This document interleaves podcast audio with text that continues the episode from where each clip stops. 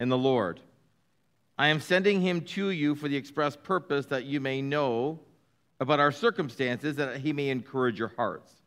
He is coming with Onesimus, our faithful and dear brother, who is one of you. They will tell you everything that has happened here. My fellow prisoner, Aristarchus, sends his greetings, as does Mark, the cousin of Barnabas. You have received instructions about him. If he comes to you, welcome him. Jesus, who is called Justus, also sends greetings.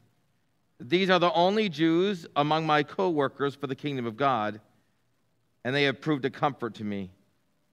Epaphras, who is one of you and a servant of Christ Jesus, sends greetings. He is always wrestling in prayer for you that you may stand firm in the will of God, mature and fully assured. I vouch for him that he is working hard for you and for those at Laodicea and Hierapolis. Our dear friend Luke the doctor and Demas, who sends greetings. Give my greetings to the brothers and sisters at Laodicea and to Nympha and the church at her house. After this letter has been read to you, see to it that it is also read in the church of Laodiceans, and that you in turn read the letter from Laodicea. Tell Archippus See to it that you complete the ministry you have received in the Lord. I, Paul, write this greeting in my own hand. Remember my chains. Grace be with you. That is the word of the Lord. When we come to a list of names in Scripture, and Paul offering a number of brief greetings to them as he concludes his letter to the church in Colossae, at times it's easy just to glance over them and to miss out on what Paul's doing. As he lists the people that are here in this greeting, he's offering us some insight into those that are there with him, those that are carrying the letter back, those that have been ministering to him, those he's been ministering to. And it's important as we come to these concluding remarks that we note some of the people that are there. Now, I realize it's so easy to have your eyes just kind of glaze over at a list of names. At our family devotion the other evening, we were there. We were all sitting around talking. We have gotten into, uh, well, we're past this now, but we were talking about Joseph and the, you know, the multicolored coat that his father had given him. We were talking about Pharaoh and the house of Pharaoh and Joseph interpreting Pharaoh's dreams. And then we began to talk about how then there was a Pharaoh who knew not Joseph and that that Pharaoh had forgotten Joseph. And Abby sitting at the table was like, whoa, whoa, whoa. There's more than one Pharaoh? I'm like, yeah, there's multiple pharaohs in the Bible. She thought, I thought Pharaoh just lived a long time, and the same Pharaoh with Joseph was there with Moses. I'm like, man, has Derek not been teaching you well? I'm kidding. I'm like, no, that's not it at all. Pharaoh's a title, just like prime minister, just like president. Pharaoh is a title, and so there's multiple pharaohs. In fact, I said most likely the Pharaoh that was Pharaoh when, when his daughter, Pharaoh's daughter, found Moses in the Nile and in essence became his step grandfather, that that Pharaoh would be a different Pharaoh than the Pharaoh Moses goes back to years later. That Pharaoh is likely either his step brother or his nephew, his step nephew. And so there's multiple pharaohs in the Bible. And so it's easy to see the list of names and get really confused. In fact, we began to talk about how in the New Testament there are various Caesars. There are a number of Caesars in the Bible. And I began to name a number of Caesars. And Abby was like, oh, like I talked about Caesar Agrippa and Caesar, anyway. And she was like, and Caesar salad. I was like, no, that's very different. Very different. But it's easy as we list these names and see them to just have our eyes gloss over. So, for a few minutes, let me walk you through who some of these people are, why they're important to the ministry of Paul, the apostle, where else we may find them in Scripture, and then offer some remarks. Tychicus is actually found a number of times in Scripture. He's found in Acts 20, verse 4. He's part of the Paul's missionary journey from Macedonia to Jerusalem. He joins him there. We find him in Ephesians 6, verse 21 and 22, in Titus 3, verse 12, and in 2 Timothy 4:12 as well. So we find him in a number of references in the New Testament. Paul says a few things about him. He says, He's going to tell you the news about me. That means that he's been with him. And we find that he's been with him on a number of occasions, that this man has been a faithful companion to Paul. Notice he calls him a dear brother. He sees him as not only a brother in the Lord, but someone who, as a companion, is essential. He's a faithful minister. He's someone who's ministering faithfully alongside of him. he's also a fellow servant, or you could translate fellow slave in the Lord. And so he uses these three terms dear brother, faithful minister, fellow servant in the Lord to express how he feels about Tychicus and what it means that he and Tychicus have been ministering together. He says, I am sending him to you for the express purpose that you may know about our circumstances. He says, He's bringing this letter and he's going to tell you what's been going on about me, the apostle, and I want him to encourage your hearts. The news he's bringing will grant you encouragement. This might be similar to the book of Philippians, where Paul talks about how they've imprisoned him. And yet the whole palace guard and everyone else knows that he's in chains for Christ. I've said this before when I preached through that passage in Philippians, but you put someone in prison typically for two reasons. The first is to stop them from doing what they're doing. If they're a drug dealer, you're stopping them from dealing drugs. If they're a thief, you're stopping them from breaking in and stealing things. You are stopping them from doing what they're doing. The second reason you throw someone into jail is to discourage other people from doing it. When other drug dealers or the thieves see that they could also go to jail for doing the same things, it's often a deterrent, a discouragement. But Paul, who's thrown into prison in the book of Philippians for sharing the gospel, for preaching and declaring Christ as a resurrected one, Paul says, I want you to know that everyone else here know that I'm in chains for Christ. And it's made its way up to the whole palace guard. In fact, at the end of the book of Philippians, Paul gives greetings from Caesar's household, which means what? That the gospel has made its way up through the palace guard while he's in prison because Paul just simply saw that he had a new audience. It made its way up the gospel through the palace guard into the house of Caesar, and some of those very people in the house of Caesar are now gathering, as Paul was writing the letter to Philippians, and they're gathering with the church in Rome. And as they're gathering with the church in Rome, Paul's saying they send their greetings too. Because the gospel is unstoppable. And so here he says, when Tychicus comes, he's going to actually offer you words that are going to encourage your heart, even though I'm in chains. Even though I'm in chains. He's coming with Onesimus, who's our faithful and dear brother. He is one of you, and they will tell you everything that is happening here. Onesimus is the slave of which the book of Philemon is written. And so here, this slave is the slave of Philemon's who's returning back. And so, most likely, the letter carriers here are carrying both the letter or the epistle to the Colossians as well as the letter to Philemon which is why you find four of the names here also mentioned in the book of Philemon. And so Onesimus has come to faith in Christ in Rome while Paul is there in prison preaching the gospel. And while he's come to faith in Christ, we don't know how they encountered each other, but we know that Onesimus came to faith in Christ under Paul's ministry. He's now bringing back this letter to Philemon. And as he's bringing back this letter to Philemon with Tychicus, they're most likely carrying both letters, both the letter of Colossians and the letter of Philemon that goes to the master of Onesimus. And as they're carrying back, Paul says, I want you to know that Onesimus, who is coming, is a faithful and dear brother.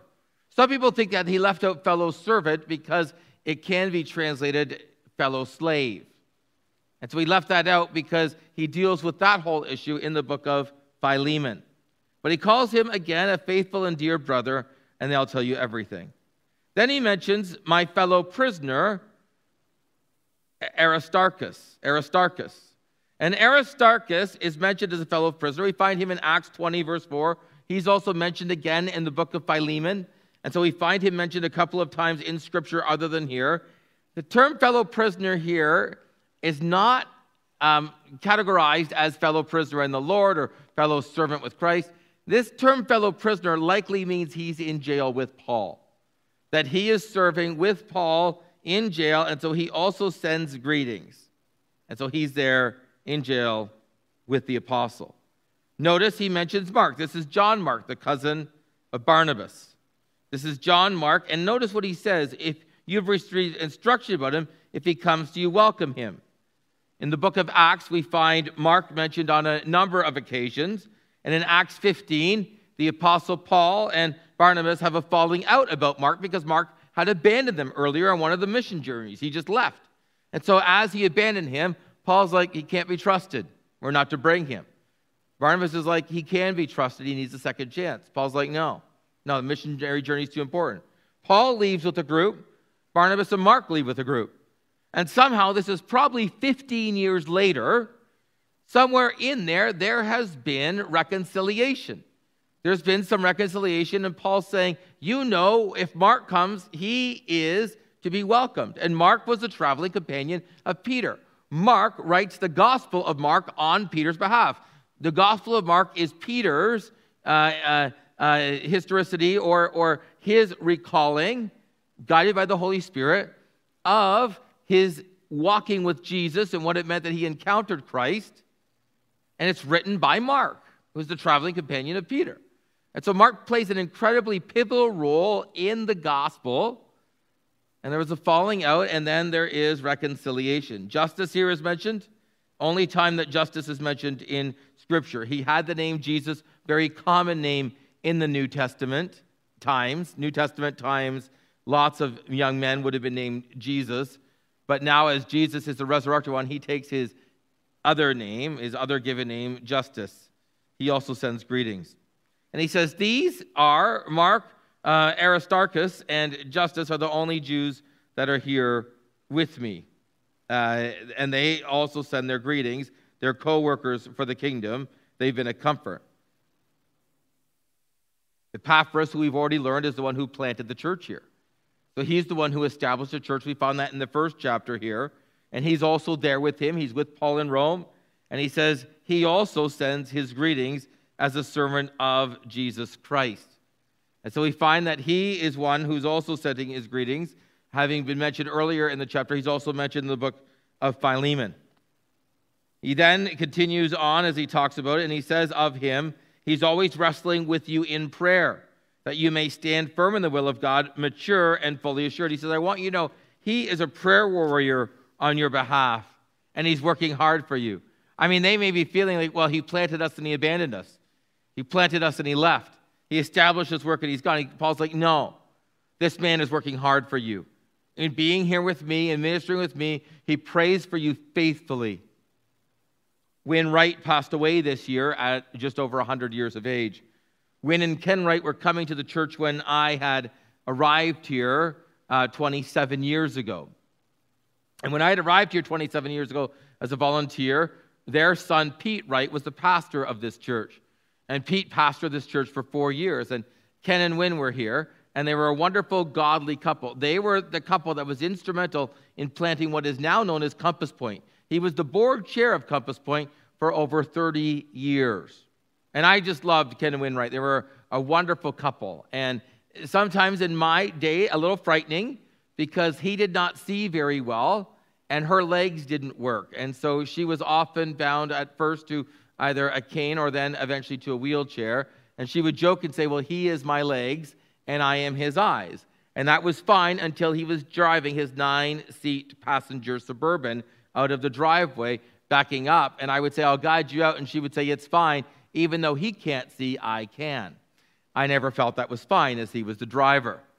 But as time went on, and I would visit them, Amy and I would go and visit them, we would talk to them, our kids would go and see them. Eventually, Win would say, as we sent her material, she would say, I want you to know I labor in prayer for the church and my family five to six hours a day. That's what she would do. I would just gather, she said, I would just, I would just gather the material that you guys had given me and I would just pray faithfully for the church and for my family for hours a day. That's something I've always valued, always appreciated. That someone would take the time every day say, you know, there's nothing else I can do, but I can pray. pray. Isn't prayer the best thing anyone can do? We can't change anyone's heart. We can't save a soul. We can't alter someone's mind as it comes to the gospel, but God can by his Holy Spirit. And so we need to pray.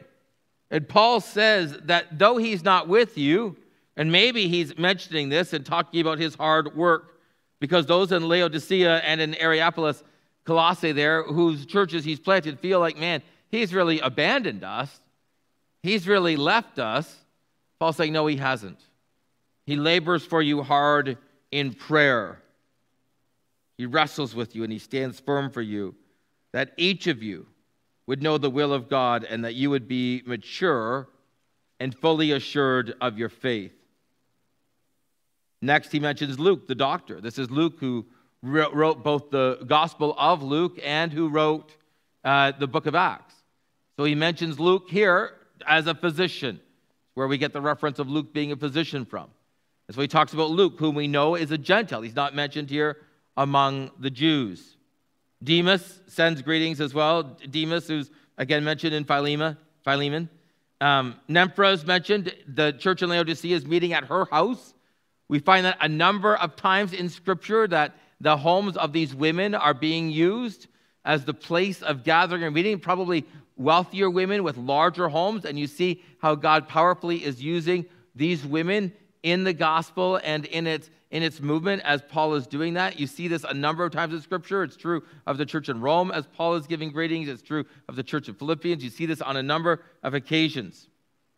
And he says, after this letter is read, see to it that you also read in the church um, of the Laodiceans. Make sure that letter, this letter is read there, and that their letter is read to you. We don't have that letter. We know nothing of it.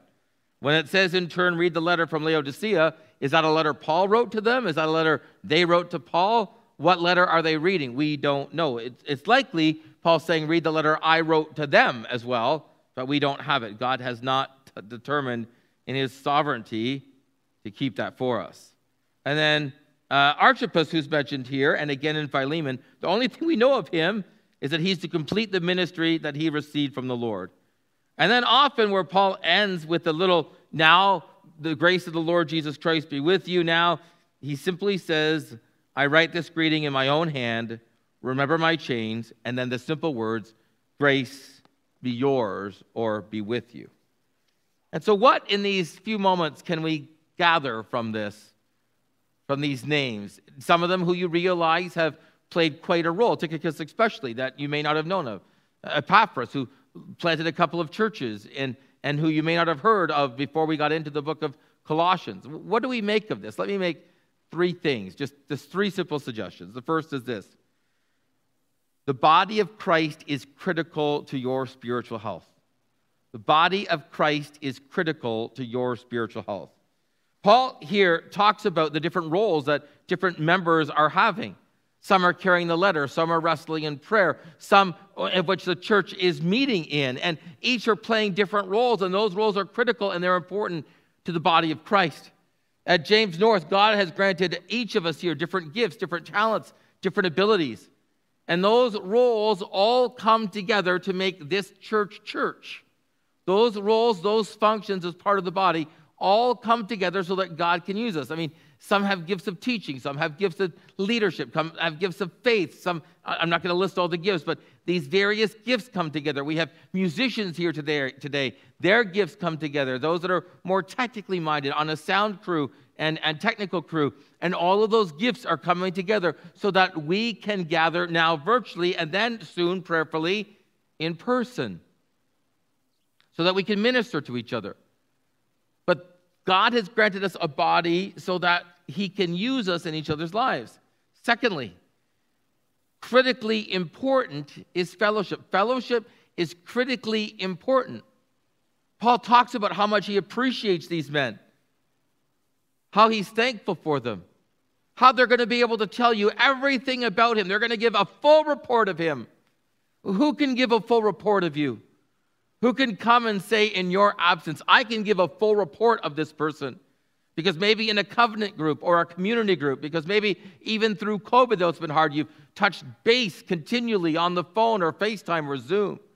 Who can give a full report of you, can say, yeah, no, so and so's not here, but I can tell you of the work they're doing in Christ. I can tell you how they're doing in Christ. I can tell you about their family because I'm not close, I'm not connected. And you see the role of fellowship being so critical here. Some of us will say, well, you know, I'm wired a bit differently. You know, stop. We're all wired for fellowship. Some of us are more extroverted in nature, some of us more introverted in nature. Some of us prefer larger groups, some of us prefer smaller groups, but all of us are wired for fellowship, for community. It's how God has designed us. It's not good for man to live alone. Why did God say that? Because he had created humanity to live in community. It's his intended design. And when you are doubting your need for community, you're falling into the trap of the fall because the fall has distorted our humanity, which makes us feel like it's something we don't need. But who knows you enough that they could give a full report of you? We're going to gather in a few weeks and call you in person to gather in smaller groups again. And we're going to encourage you not just to gather so that we can sit around and, and chat, but to really fellowship, to dig into the word, to dig into prayer, to be accountable with each other, to encourage each other in our faith, to pray for each other, to pray for lost people that each of us know and walk alongside of them. Many of you know that Pastor Marshall and I have been walking alongside of Close and the, uh, the Karen Church. And the sermon I preached there last Sunday afternoon now has over 1,200 hits on Facebook Live. As they live multi generationally in homes, we would think that's between three and 4,000 Karen, only 5,000 living in Canada, three and 4,000 Karen across Canada, across America, and into Thailand and Burma that are listening to these messages that were translated. There's a number of factors for it. Some of it include that they don't have any ministers anywhere around the world that we know of that are trained theologically. And so this is the best theological education they're getting. But as we gathered this week with some of their young people, and as some of them have been texting me back and forth, and as so many of them have gotten lost in the Western culture, when they hear teachers say God doesn't exist, hear professors when they move on to college or university say you can't trust the Bible, hear them call the Bible dangerous, what God has said as unethical, been enslaved and trapped by other groups, cults like the Mormons. And they're lost. So many of them have abandoned the faith, and yet this is their culture, their people group, that when some of them come to faith in Christ, they're feeling lost in the midst of that group. And so this week, as we gathered, a couple of us are going to meet, a couple of females are going to meet with some of the ladies from that church who've been really struggling and longing for community, and they've just said, This is what we need. We need each other as God is working in our lives, so that as God works in our lives together, God can then use us in the other lives. And I was texting a couple of the young men and saying, Are you interested in this? And they said, Of course we are. The one young man said, Every time I went back into my friend group at the Karen Church in their early 20s, they would mock me that I wasn't smoking pot anymore. They would mock me that I wasn't getting drunk anymore. They would mock me that I wasn't sleeping with my girlfriend. They would make fun of me. And these are my friends. He says, Who do I have?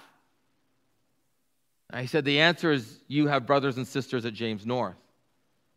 We have this amazing responsibility that God has given us to walk alongside of them, to encourage them, to fellowship with them, to be part of the body of Christ there, so that they can grow and mature and be used of God in their midst. And lastly, and I'm done.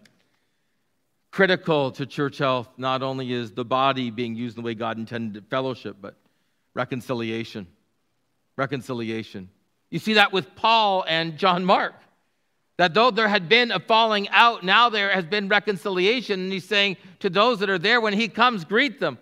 He's letting them know that though there was a falling out, that though there was a difference of opinion, that though he felt that Mark couldn't even be trusted because he had abandoned him in an earlier journey, he's now saying, make sure, make sure you're welcoming Mark. Make sure that you're there to greet him as a brother. And so reconciliation is so important. We will sin against each other. It is just a fact that as we know each other, as we connect with each other, as we walk alongside of each other, we will sin against each other. And as God calls us in those moments to offer not just apology, but true, true reconciliation when we're coming in saying, Would you forgive me?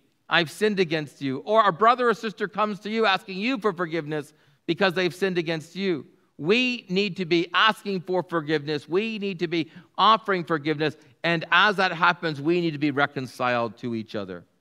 So in Matthew 18, Jesus says, If your brother or sister has sinned against you, go to them. If they repent, you've won them over. That's it. If they, when you go to them, say, You know what, you're right, you pointed out the sin in my life, I'm sorry, will you forgive me? You've won it over. It's done. Done. It's over. There's no more, well, whoa, whoa, whoa, that was way too easy. No, it's done. And so we need to be a reconciling place. So, all these list of names, I pray that you learn that Paul had some true companions with him who walked alongside of him, encouraging him in his faith and pointing him to Christ. And I pray you also see the importance of the body of Christ. We need each other. God has granted us different gifts and different tasks to be used at James North and in the kingdom beyond for his glory and good. Uh, for his glory, sorry, and for our good. That we need fellowship, we need each other, the encouragement of being together. Right now, though it may be virtually or on walks, and soon gathering in person. Fellowship is critical to spiritual health, and so is reconciliation. We are to forgive as the Lord has forgiven us. Will you pray with me? Lord Jesus Christ, we gather today thanking you for the way that you used the Apostle Paul in the lives of each of these people and them in his life. And we're thankful for that testimony it grants us in reminding us of the importance of the body, the importance of fellowship, and the importance of reconciliation. So, God, may we live those three things out, using the gifts you've granted us for your glory and honor, fellowshipping with each other so that we can encourage each other in our faith and walk with Christ. And God, also reconciling with each other so that we can learn to forgive as the Lord has forgiven us. We ask these things in Jesus' name. Amen.